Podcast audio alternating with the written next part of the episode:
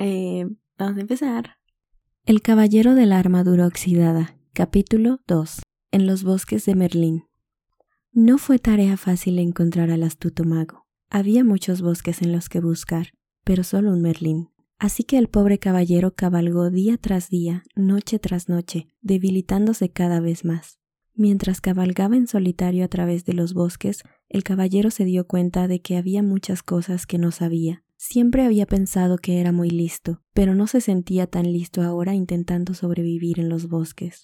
De mala gana se reconoció a sí mismo que no podía distinguir una valla venenosa de una comestible. Esto hacía del acto de comer una ruleta rusa. Beber no era menos complicado. El caballero intentó meter la cabeza en un arroyo, pero su yelmo se llenó de agua. Casi se ahoga dos veces. Por si fuera poco, estaba perdido desde que había entrado en el bosque. No sabía distinguir el norte del sur, ni el este del oeste. Por fortuna, su caballo sí lo sabía.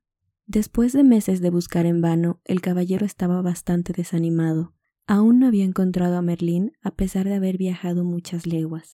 Lo que le hacía sentirse peor aún era que ni siquiera sabía cuánto era una legua. Una mañana se despertó sintiéndose más débil de lo normal y un tanto peculiar. Aquella misma mañana encontró a Merlín. El caballero reconoció al mago enseguida. Estaba sentado bajo un árbol vestido con una larga túnica blanca. Los animales del bosque estaban reunidos a su alrededor, y los pájaros descansaban en sus hombros y brazos. El caballero movió la cabeza sombríamente de un lado a otro, haciendo que rechinase su armadura. ¿Cómo podían todos estos animales encontrar a Merlín con tanta facilidad cuando había sido tan difícil para él? Cansinamente el caballero descendió de su caballo. Os he estado buscando, le dijo al mago. He estado perdido durante meses. Toda vuestra vida, le corrigió Merlín, mordiendo una zanahoria y compartiéndola con el conejo más cercano. El caballero se enfureció. No he venido hasta aquí para ser insultado.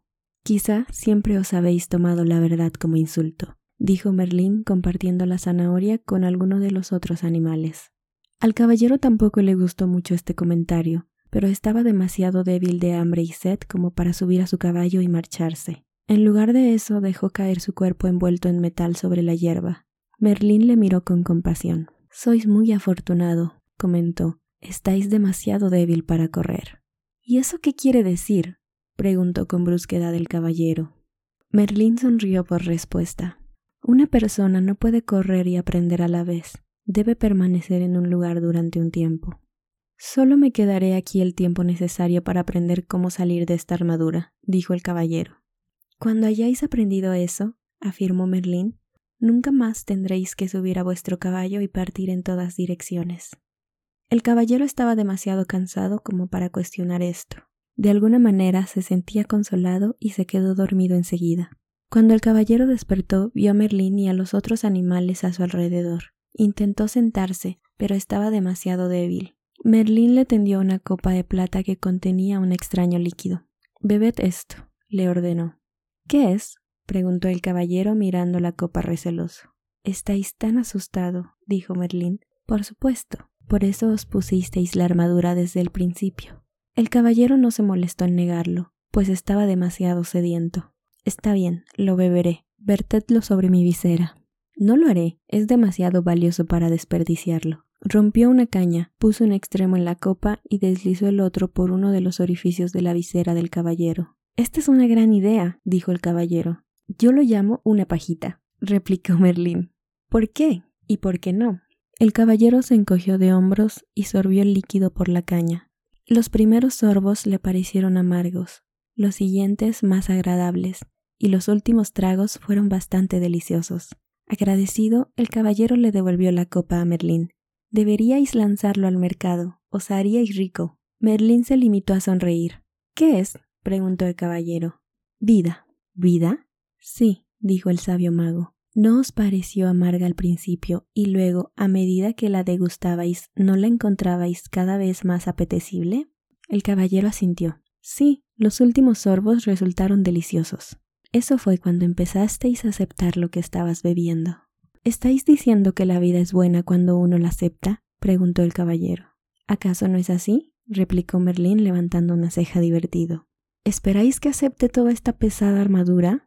Ah, dijo Merlín, No nacisteis con esa armadura, os la pusisteis vos mismo. ¿Os habéis preguntado por qué? ¿Y por qué no? replicó el caballero irritado. En ese momento le estaba empezando a doler la cabeza. No estaba acostumbrado a pensar de esa manera.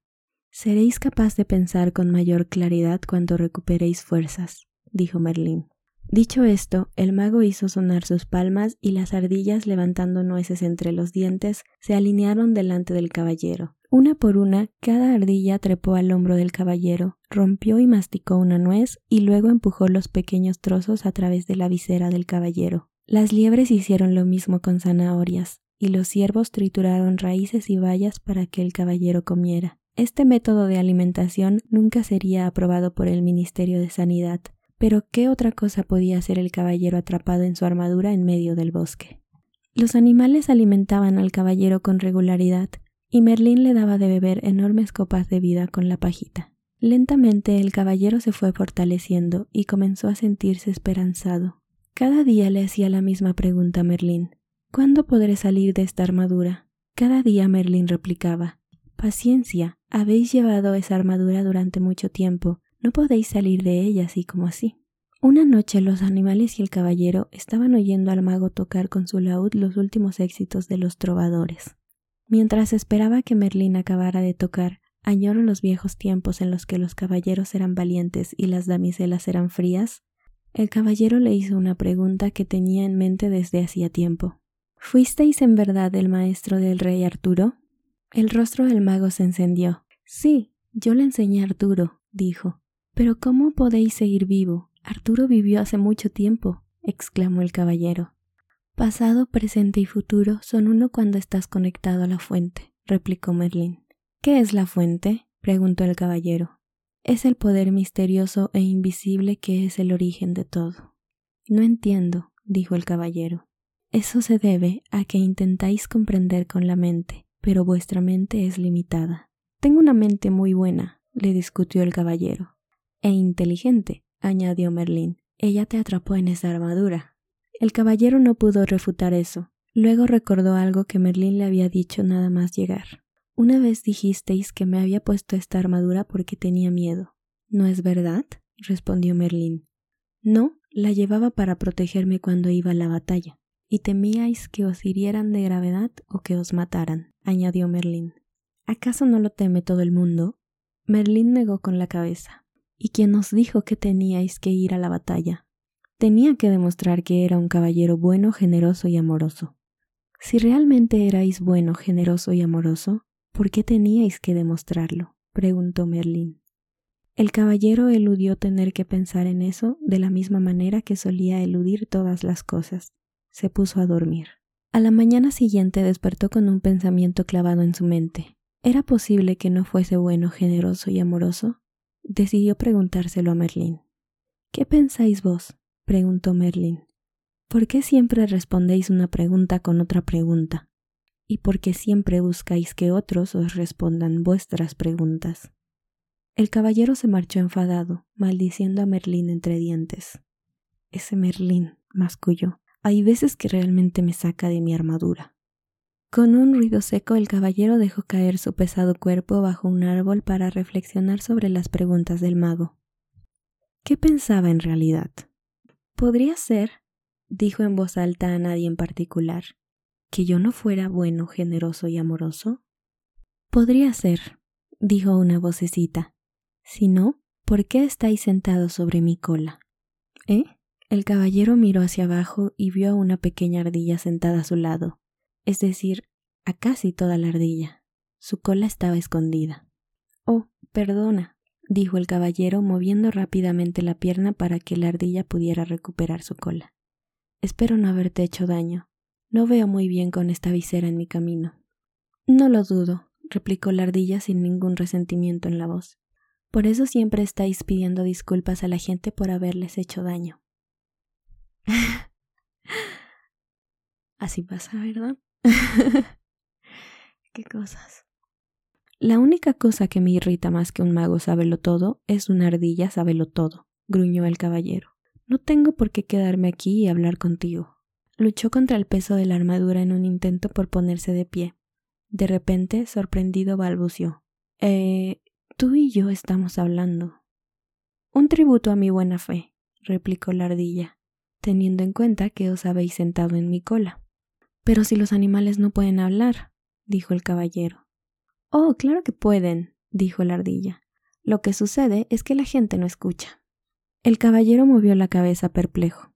¿Me has hablado antes? Claro, cada vez que rompía una nuez y la empujaba por vuestra visera. ¿Cómo es que te puedo oír ahora si no te podía oír entonces? Admiro una mente inquisitiva, comentó la ardilla, pero nunca aceptáis nada tal como es, simplemente porque es. Estás respondiendo a mi pregunta con preguntas, dijo el caballero. Has pasado demasiado tiempo con Merlín, y vos no habéis pasado el tiempo suficiente con él. La ardilla le dio un ligero golpe al caballero con su cola y trepó a un árbol corriendo. El caballero la llamó. Espera. ¿Cómo te llamas? Ardilla, replicó ella simplemente y desapareció en la copa del árbol. Aturdido el caballero movió la cabeza. ¿Se había imaginado todo esto? En ese preciso instante vio a Merlín acercarse. Merlín, dijo, tengo que salir de aquí. He empezado a hablar con ardillas. Espléndido, replicó el mago. El caballero le miró preocupado. ¿Cómo que espléndido? ¿Qué queréis decir? Simplemente eso. Os estáis volviendo lo suficientemente sensible como para sentir las vibraciones de otros. El caballero estaba obviamente confundido, así que Merlín continuó explicando. No hablasteis con la ardilla con palabras, sino que sentisteis sus vibraciones y tradujisteis esas vibraciones en palabras. Estoy esperando el día en que empecéis a hablar con las flores. Eso será el día que las plantéis en mi tumba. Tengo que salir de estos bosques. ¿A dónde iríais? Regresaría con Julieta y Cristóbal. Han estado solos durante mucho tiempo. Tengo que volver y cuidar de ellos. ¿Cómo podéis cuidar de ellos si ni siquiera podéis cuidar de vos mismo? preguntó Merlín. Pero les echo de menos, se quejó el caballero. Quiero regresar con ellos, aun en el peor de los casos. Y es exactamente así como regresaréis si vais con vuestra armadura, le previno Merlín. El caballero miró a Merlín con tristeza. No quiero esperar a quitarme la armadura. Quiero volver ahora y ser un marido bueno, generoso y amoroso para Julieta, y un gran padre para Cristóbal. Merlín asintió comprensivo. Le dijo al caballero que regresar para dar de sí mismo era un maravilloso regalo. Sin embargo, añadió, un don para ser un don debe ser aceptado. De no ser así, es como una carga para las personas. ¿Queréis decir que quizá no quieran que regrese? preguntó el caballero sorprendido. Seguramente me darían otra oportunidad. Después de todo, yo soy uno de los mejores caballeros del reino. Quizás esta armadura sea más gruesa de lo que parece, dijo Merlín con suavidad. El caballero reflexionó sobre esto. Recordó las eternas quejas de Julieta porque él se iba a la batalla tan a menudo, por la atención que le prestaba su armadura y por su visor cerrado y su costumbre de quedarse dormido para no oír sus palabras. Quizá Julieta no quisiera que él volviera, pero Cristóbal sí querría. ¿Por qué no mandarle una nota a Cristóbal y preguntárselo? sugirió Merlín. El caballero estuvo de acuerdo en que era una buena idea, pero ¿cómo podía hacerle llegar una nota a Cristóbal? Merlín señaló a la paloma que estaba posada sobre su hombro. Rebeca la llevará. El caballero estaba perplejo. Ella no sabe dónde vivo, es solo un estúpido pájaro. Puedo distinguir el norte del sur y el este del oeste, respondió secamente Rebeca, lo cual es más de lo que podría decir de vos. El caballero se disculpó rápidamente, estaba completamente pasmado. No solo había hablado con una paloma y una ardilla, sino que además las había hecho enfadar a las dos en el mismo día. Como era un pájaro de gran corazón, Rebeca aceptó las disculpas del caballero y partió con la nota de Cristóbal en el pico. No arrulles con palomas extrañas o dejarás caer mi nota, le gritó el caballero. Rebeca ignoró este comentario desconsiderado, pues se daba cuenta de que el caballero tenía mucho que aprender. Pasó una semana y Rebeca aún no regresaba. El caballero estaba cada vez más impaciente, temiendo que hubiera caído presa de alguno de los halcones de caza que él y otros caballeros habían entrenado. Se estremeció preguntándose cómo había podido participar en un deporte tan sucio, y se arrepintió otra vez de su horrible equivocación. Cuando Merlín terminó de tocar su laúd y de cantar Tendrás un largo y frío invierno si tienes un corto y frío corazón, el caballero le expresó sus preocupaciones con respecto a Rebeca. Merlín le dio confianza con un alegre verso. La paloma más lista que jamás haya volado no puede ir a parar a ningún guisado. En ese momento un gran parloteo se levantó entre los animales. Todos miraban al cielo, así que Merlín y el caballero miraron también. Muy alto sobre sus cabezas, dando círculos para aterrizar, estaba Rebeca. El caballero se puso de pie con gran esfuerzo, al tiempo que Rebeca se posaba en el hombro de Merlín. Cogiendo la nota de su pico, el mago la miró y le dijo al caballero con gravedad que era de Cristóbal. Dejadme verla, dijo el caballero quitándole el papel con impaciencia. Dejó caer la mandíbula con un ruido al tiempo que miraba incrédulo el papel. Está en blanco, exclamó. ¿Qué quiere decir esto? Quiere decir, dijo Merlín suavemente, que vuestro hijo no os conoce lo suficiente como para daros una respuesta. El caballero permaneció quieto un momento, pasmado. Luego lanzó un gemido y lentamente cayó al suelo. Intentó retener las lágrimas, pues los caballeros de brillante armadura simplemente no lloran. Sin embargo, pronto su pena le venció. Luego, exhausto y medio ahogado en su yelmo por las lágrimas, el caballero se quedó dormido.